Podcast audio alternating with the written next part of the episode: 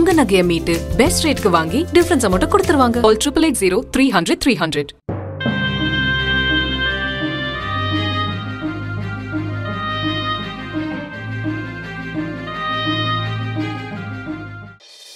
Jayalalithaa தமிழக அரசியலில் மையம் கொண்ட புயல்.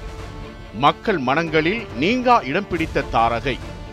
மக்களால் நான் மக்களுக்காகவே நான் என்ற மந்திரச் சொல்லால் எளிய மக்களின் இதயக்கூட்டை தட்டி எழுப்பி மீண்டும் மீண்டும் ஆட்சி கட்டிலில் அதிமுகவின் சாம்ராஜ்யத்தை கட்டி எழுப்பியவர்.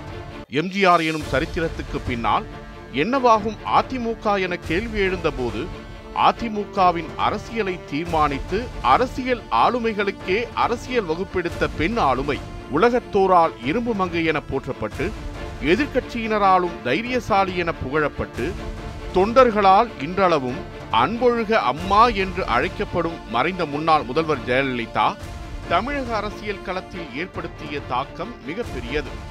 ஆணாதிக்கம் நிறைந்த அரசியல் களத்தில் ஒரு பெண்ணாக போராடி தனி முத்திரை பதித்தவர் ஜெயலலிதா. முன்னாள் முதல்வர் ஜானகி ராமச்சந்திரனை தொடர்ந்து தமிழகத்தின் இரண்டாவது பெண் முதல்வராக பொறுப்பேற்ற பெருமைக்குரிய ஜெயலலிதா ஆயிரத்து தொள்ளாயிரத்து தொன்னூற்று ஒன்று இரண்டாயிரத்து ஒன்று இரண்டாயிரத்து இரண்டு இரண்டாயிரத்து பதினொன்று இரண்டாயிரத்து பதினைந்து இரண்டாயிரத்து பதினாறாம் ஆண்டுகளில் முதலமைச்சராக பதவி வகித்ததன் மூலம் தமிழகத்தில் அதிக முறை முதலமைச்சர் பதவியை அலங்கரித்தவர் என்ற சாதனைக்கு சொந்தக்காரர். அடிப்படையில் தமிழகத்தின் திருச்சி மாவட்டத்தைச் சேர்ந்த ஸ்ரீரங்கம் தான் ஜெயலலிதாவின் பூர்வீகம். ஆனால் அவர் பிறந்ததோ கர்நாடக மாநிலம் மைசூரில்.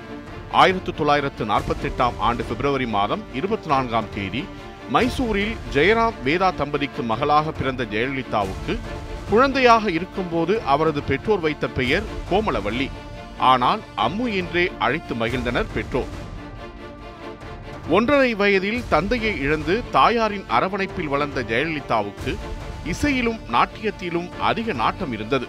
பள்ளிக் கல்வியை முடித்து கல்லூரி கல்விக்கு தயாராகிக் கொண்டிருந்த சமயத்தில்தான் அவரது வாழ்க்கையில் சினிமா தொடர்பு ஏற்பட்டது. சினிமாவுக்குள் உச்சம் தொட்ட சமயத்தில் மக்கள் பிரச்சனைகளில் கவனம் செலுத்த ஆரம்பித்தார்.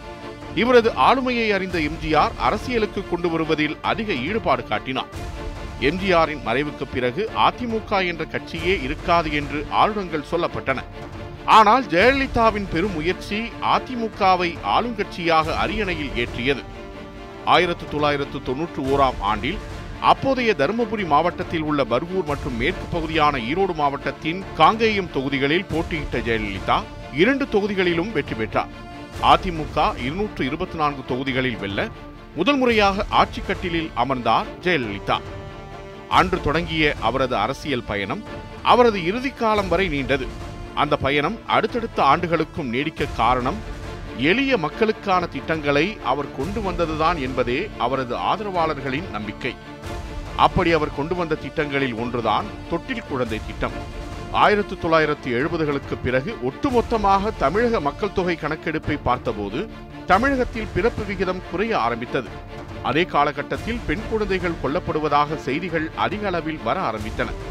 தமிழகத்தில் பெண் குழந்தைகள் பிறந்தால் அவர்களை கள்ளிப்பால் ஊற்றி கொலை செய்கிற வழக்கம் இருந்த காலத்தில் பெண் குழந்தைகள் கொலையை ஒழித்திடும் நோக்கத்தில் ஆயிரத்தி தொள்ளாயிரத்து தொன்னூற்று ஓராம் ஆண்டு தான் ஆட்சிக்கு வந்ததும் தொட்டில் குழந்தை திட்டத்தை அறிமுகப்படுத்தினார்.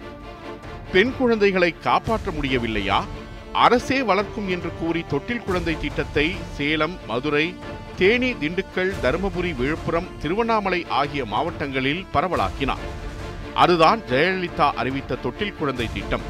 எங்கெல்லாம் இந்த திட்டங்கள் செயல்படுத்தப்பட்டனவோ அங்கெல்லாம் சிசு கொலை குறைய ஆரம்பித்தது. அந்த பகுதிகளில் ஆண் பெண் விகிதம் மேம்பட ஆரம்பித்தது. ஜெயலலிதாவின் தொட்டில் குழந்தை திட்டம் அவருடைய புகழை ஐநா சபை வரை பரவச் செய்தது. இதேபோன்று அவர் கொண்டு வந்த மற்றொரு திட்டம் பெண் குழந்தை பாதுகாப்பு திட்டம். இந்த திட்டம் தேசிய அளவில் பெரும் கவனத்தை ஈர்த்தது. இத்திட்டத்தின்படி ஒரு குடும்பத்தில் ஒரே ஒரு பெண் குழந்தை மட்டும் இருந்தால் அப்பெண் குழந்தையின் பெயரில் வங்கியில் ஐம்பதாயிரம் ரூபாய் வைப்புத் தொகையும் இரண்டு பெண் குழந்தைகள் இருந்தால் ஒவ்வொரு பெண் குழந்தை பெயரிலும் தலா இருபத்தைந்தாயிரம் வைப்புத் தொகையும் இருப்பு வைக்கப்பட்டு இருபது ஆண்டுகள் கழித்து வட்டியுடன் அத்தொகை வழங்கப்படும். இதன் மூலம் லட்சக்கணக்கான பெண்கள் பயன்பெற்றனர் இவை தவிர பெண்களுக்கான உடல் பரிசோதனை திட்டம் அம்மா குழந்தைகள் நல பரிசு பெட்டகம் பாலூட்டும் தாய்மார்களுக்கான தனி அறை திட்டம் அம்மா மகப்பேறு சஞ்சீவி திட்டம் உள்ளிட்ட பல்வேறு திட்டங்களையும் கொண்டு வந்தார். ஜெயலலிதாவின் முதல் ஆட்சி காலத்தில் கொண்டு வந்த மற்றொரு முக்கிய திட்டம் பெண் காவலர்கள் மட்டுமே பணியாற்றும் அனைத்து மகளிர் காவல் நிலையங்கள் தொடங்கப்பட்டதுதான். அதேபோல் இரண்டாயிரத்து மூன்று இரண்டாயிரத்து ஆறாம் ஆண்டில் பெண்கள் மட்டுமே உள்ள சிறப்பு பெண்கள் ஆயுதப்படையும் தொடங்கப்பட்டது. காவல்துறையில் பெண்களுக்கு முப்பது சதவீத இடஒதுக்கீடு அளித்ததோடு முற்றிலும் பெண்களே பணியாற்றும் ரேஷன் கடை நூலகம் போன்றவற்றையும் அறிமுகம் செய்தார் ஜெயலலிதா. திமுக ஆட்சியில் தொடங்கப்பட்ட திட்டம் என்றாலும் மூவலூர் ராமாமிர்தம் அம்மையார் நினைவு நிதியுதவி திட்டத்தை அடுத்த நிலைக்கு கொண்டு சென்றதும் ஜெயலலிதா தான் இரண்டாயிரத்து பதினாறாம் ஆண்டு ஆறாவது முறையாக முதல்வராக பொறுப்பேற்ற போது இத்திட்டத்தில் வழங்கப்பட்ட உதவித்தொகையுடன் தாலிக்கு வழங்கும் தங்கத்தின் அளவை எட்டு கிராமாக உயர்த்தி அறிவித்தார் ஜெயலலிதா. லாட்டரி சீட்டுகளால் பல்லாயிரக்கணக்கான ஏழை குடும்பங்களின் எதிர்காலம் சீரழிந்து கொண்டிருப்பதை அறிந்த ஜெயலலிதா அதிரடியாக நடவடிக்கை மேற்கொண்டு அனைத்து வகை லாட்டரிகளையும் ஒழித்து கட்டினார். பல ஆயிரம் கோடிகள் பணம் புழங்கும் லாட்டரியை தடை செய்வதால் சில ஆயிரம் பேர்கள் வேலை இழப்பார்கள். இதனால் தமிழகத்தின் வருமானத்தில் பாதிப்பை ஏற்படுத்தும் என்று கூறி நூற்றுக்கணக்கில் லாட்டரி விற்பனை செய்யும் ஊழியர்களை திரட்டி சென்னையில் ஆர்ப்பாட்டம் நடத்தப்பட்டது. ஆனாலும் ஜெயலலிதா தனது முடிவில் உறுதியாக இருந்தார். அதேபோல தமிழகத்தில் கள்ளச்சாராயம் ஏழை எளிய மக்களின் வாழ்வை சீரழித்துக் கொண்டிருந்த போது கள்ளச்சாராய ஒழிப்பு நடவடிக்கைகளை கடுமையாக மேற்கொண்டார். கள்ளச்சாராய ஒழிப்பில் சமரசமில்லாமல் ஜெயலலிதா அரசு நடவடிக்கை எடுத்ததாக அப்போது பேச்சு அடிபட்டது. ஆனால் தனியார் மதுபானக் கடைகளும் போலி மதுபானங்களும் அதிகரித்த போது தனியார் மதுக்கடைகளை தடை செய்துவிட்டு அரசு மதுக்கடைகளை திறந்து வைத்தார். ஒரு கட்டத்தில் மதுவுக்கு எதிரான போராட்டம் வெடித்தபோது தமிழக அரசு படிப்படியாக மதுவிலக்கை அமல்படுத்தும் என்று அறிவிப்பு வெளியிட்டு மதுவிலக்கை அமல்படுத்தும் நடவடிக்கையையும் தொடங்கி வைத்தார் ஜெயலலிதா. தமிழகம் கர்நாடகம் மட்டுமல்லாது புதுச்சேரி கேரளா ஆகிய மாநிலங்களுடன் தொடர்புடையது காவிரி நீர் விவகாரம். ஆனால் விட்டக்குறையோ தொட்டக்குறையோ இந்த விவகாரத்தில் தமிழகத்திற்கும் கர்நாடகாவிற்கும் ஆரம்பத்திலிருந்தே ஏழாம் பொருத்தமாகவே இருந்து வந்தது. இதனை சட்ட ரீதியாக அணுகினார் ஜெயலலிதா. தமிழகத்தின் உயிர்நாடி பிரச்சனைகளான காவிரி முல்லைப் பெரியாறு விவகாரத்தில் ஜெயலலிதா எடுத்த சட்ட ரீதியான நடவடிக்கைகள் முக்கியத்துவம் பெற்றன. அதற்கு காரணம் இந்த வழக்குகளில் பெற்ற வெற்றிதான். முல்லைப் பெரியாறு அணையை நூற்று முப்பத்தாறு அடியிலிருந்து நூற்று நாற்பத்தி இரண்டு அடியாக உயர்த்திக் கொள்ள அனுமதி கோரி அவர் உச்சநீதிமன்றத்தில் தொடுத்த வழக்கில் வெற்றி கிடைத்தது. அதேபோல காவிரி நடுவர் மன்ற இறுதி தீர்ப்பை அரசிதழில் வெளியிட ஒரு பக்கம் மத்திய அரசு தயங்கிக் கொண்டிருக்க இன்னொரு பக்கம் கர்நாடக அரசு முட்டுக்கட்டை போட்டுக் கொண்டிருக்க உச்சநீதிமன்றத்தில் வழக்கு தொடுத்து வெற்றி பெற்று நடுவர் மன்ற தீர்ப்பை அரசிதழில் வெளியிடவும் செய்தார் ஜெயலலிதா. தன்னுடைய வாழ்க்கையில் இது ஒரு மகத்தான வெற்றி என்று செய்தியாளர்கள் முன்னிலையில் பகிர்ந்து கொண்டார் ஜெயலலிதா. இரண்டாயிரத்து ஆறில் ஆட்சிக்கு வந்த திமுக ஒரு கிலோ அரிசியை இரண்டு ரூபாய்க்கு வழங்க ஆரம்பித்தது. மூன்று வருடங்கள் இரண்டு ரூபாய்க்கு ஒரு கிலோ அரிசியை வழங்கிய திமுக தேர்தல் நெருங்குவதற்கு முன்பாக ஒரு ரூபாய்க்கு அரிசி வழங்கும் திட்டத்தை அறிவித்து செயல்படுத்தியது. இரண்டாயிரத்து பதினோராம் ஆண்டு தேர்தலில் மீண்டும் ஆட்சிக்கு வந்தால் முதல் கையெழுத்தாக இலவச அரிசி வழங்க திமுக திட்டமிட்டதாக தகவல் வெளியான நிலையில் அந்த தேர்தலில் வெற்றி பெற்றவுடன் அந்த திட்டத்தை செயல்படுத்தினார் ஜெயலலிதா. ஜெயலலிதா தலைமையிலான அரசு மேற்கொண்ட மற்றொரு மகத்தான திட்டம் மழைநீர் சேகரிப்பு திட்டம் எனலாம். சென்னை போன்ற பெருநகரங்களில் கோடை காலத்தில் தண்ணீர் பிரச்சனை தலைவிரித்தாடுவது தவிர்க்க முடியாததாகிவிட்டது. சென்னை மாநகரில் நிலவும் தண்ணீர் தட்டுப்பாட்டை போக்கும் நோக்கில் கடலூர் மாவட்டம் வீராணம் ஏரியிலிருந்து சென்னைக்கு தண்ணீர் வழங்கும் வீராணம் கூட்டு குடிநீர் திட்டம் கொண்டு வரப்பட்டது மாநிலத்தின் பிற பகுதிகளிலிருந்து சென்னைக்கு தண்ணீரை கொண்டு வந்தாலும் நகரின் அனைத்து பகுதிகளிலும் நிலத்தடி நீர்மட்டத்தை உயர்த்தினால்தான் தண்ணீர் பிரச்சினைக்கு நிரந்தர தீர்வு காண முடியும் என ஜெயலலிதா கருதி இருக்க வேண்டும். அப்படி அவர் எண்ணியிருந்த காரணத்தால் இரண்டாயிரத்து பதினோராம் ஆண்டு மீண்டும் ஆட்சி பொறுப்புக்கு வந்ததும் சென்னை மாநகரத்தில் மட்டுமின்றி தமிழகம் முழுவதும் அனைத்து குடியிருப்புகள் வணிக வளாக கட்டடங்கள் அலுவலக கட்டடங்கள் என அனைத்து இடங்களிலும் மழைநீர் சேகரிப்பு திட்டத்தை செயல்படுத்த வேண்டும் என அதிரடியாக உத்தரவிட்டார். இதன் மூலம் மழைநீர் சேகரிப்பு மக்களிடையே பரவலாக்கப்பட்டது. உலகமயமாக்கலின் இரண்டாம் வருகையின் போது இந்தியாவில் ரியல் எஸ்டேட் துறை மிகப்பெரிய வளர்ச்சியை எட்டியது என்றால் அது மிகையல்ல. அரசியல் கட்சிகளின் துணையோடு பல ரியல் எஸ்டேட் போர்வையில் நில அபகரிப்பு அரசு நிலங்கள் ஆக்கிரமிப்பு ஆகியவற்றில் ஈடுபட்ட போது இரண்டாயிரத்து பதினோராம் ஆண்டு ஜெயலலிதா கொண்டு வந்த நில அபகரிப்பு தடை சட்டம் சாமானிய மக்களுக்கு பாதுகாப்பாக அமைந்தது. இதேபோன்று கந்துவட்டி தடுப்புச் சட்டம் என பல்வேறு முத்திரை பதிக்கும் திட்டங்கள் பலவும் அவரின் ஆட்சி காலத்தில் கொண்டு வரப்பட்டன. முதலமைச்சராக தாம் பதவியேற்ற பிறகு தனக்கான ஊதியமாக ஒரு ரூபாய் மட்டுமே பெற்றார். தமிழகத்தில் அமலில் இருந்த அறுபத்தொன்பது சதவீத இடஒதுக்கீட்டுக்கு உச்சநீதிமன்ற தீர்ப்பால் ஆபத்து வந்தபோது புதிய சட்ட திருத்தத்தை கொண்டு வந்து அறுபத்தொன்பது சதவீத இடஒதுக்கீட்டை பாதுகாத்தார். எட்டாவது உலகத்தமிழ் மாநாட்டை தஞ்சாவூரில் நடத்தினார். இவரது ஆட்சியில்தான் தமிழ் சினிமாவின் நூற்றாண்டு விழா கோலாகலமாக கொண்டாடப்பட்டது. திமுக ஆட்சியில் மருத்துவ காப்பீடு திட்டம் அமல்படுத்தப்பட்ட போது அதற்கு பெரிதும் வரவேற்பு கிடைத்தது. இதனைத் தொடர்ந்து இரண்டாயிரத்து பதினொன்றில் ஆட்சி மாற்றம் ஏற்பட்டதும் ஜெயலலிதா தலைமையிலான அரசு திட்டத்தை விரிவுபடுத்தியது. அத்துடன் திட்டத்தின் நிர்வாக பொறுப்பை தனியார் காப்பீட்டு நிறுவனத்திடமிருந்து பொதுத்துறை நிறுவனத்துக்கு மாற்றியது. இந்த திட்டமும் பொதுமக்கள் மத்தியில் வரவேற்பு பெற்றது. இந்த திட்டத்துக்கான ஆண்டு காப்பீட்டுத் தொகையை தமிழக அரசு ஐந்து லட்சமாக உயர்த்தியது. இதை பின்பற்றியே பின்னர் மத்திய அரசு தேசிய அளவிலான மருத்துவ காப்பீடு திட்டத்தை தொடங்கியது. அம்மா உணவக திட்டமும் எளிய மக்களின் வாழ்க்கையில் மாற்றத்தை ஏற்படுத்திய திட்டமாகும்.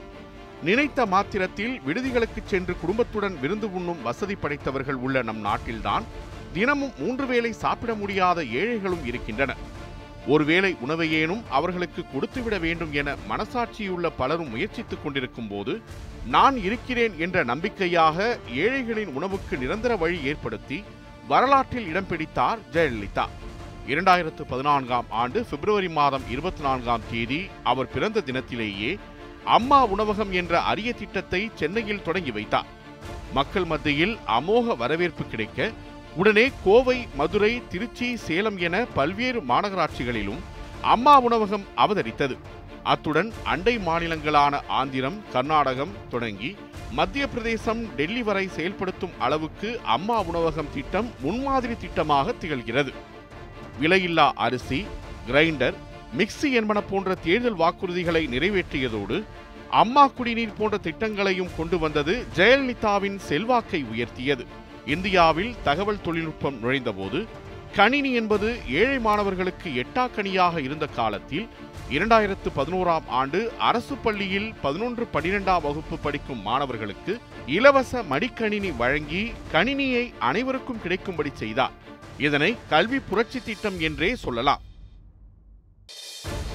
இதேபோன்று பேருந்து வசதி இல்லாத குக்கிராமங்களில் இருந்து அருகே உள்ள சிறு நகரங்களுக்கு பொதுமக்கள் எளிதாக பயணிப்பதற்கு வசதியாக திமுக அரசு மினி பஸ் திட்டத்தை கொண்டு வந்தது.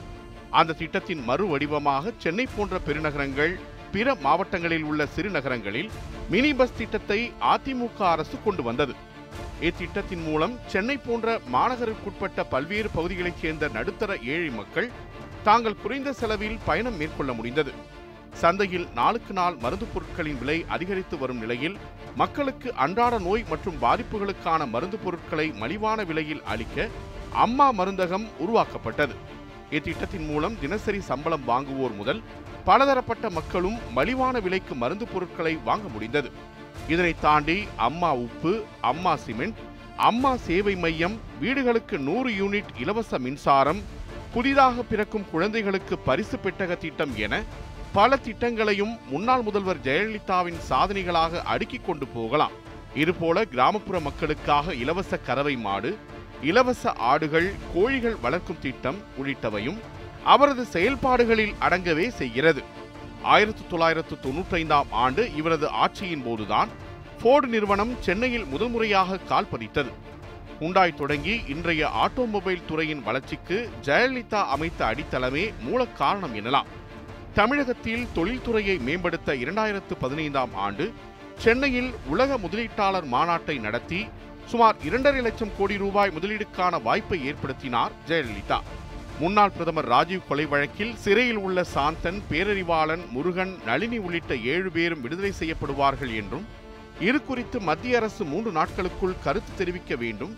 பதில் வராவிட்டால் தமிழக அரசே அவர்களை விடுவிக்கும் என்றும் ஜெயலலிதா அதிரடியாக அறிவித்ததுதான் இவர் மீதான அத்தனை விமர்சனங்களையும் அடித்து நொறுக்கிய தருணமாக அமைந்தது.